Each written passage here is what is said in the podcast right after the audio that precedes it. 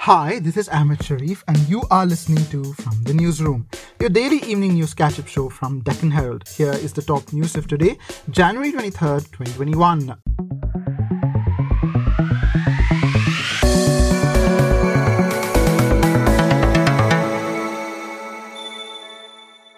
Indian Air Force Chief RKS Bhadauria has today made a strong statement saying that if China takes an aggressive stand against India, the Indian Air Force will respond in the same way. On the possibility of the Chinese getting aggressive on the LAC, the IAF chief said that if they can be aggressive, we can also be aggressive.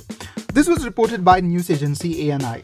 Earlier, in a tough message to China and the Ladakh standoff, Army Chief General MM Naravane had said that no one should make any mistake of testing India's patience, even as he asserted that a befitting response was given to the conspiracy of unilaterally changing the status quo along the northern frontier.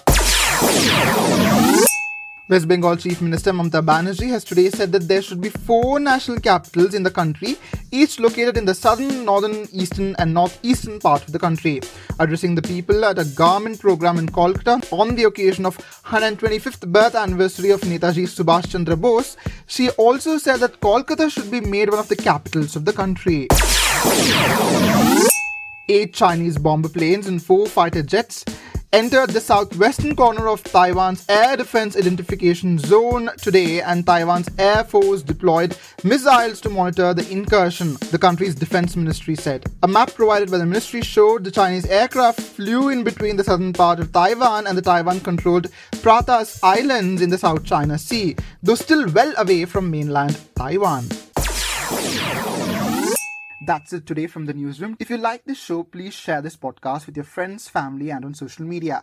Do rate and review us on Apple Podcasts. Yes, we are on Apple Podcasts, Google Podcasts, Spotify, and wherever you listen to podcasts.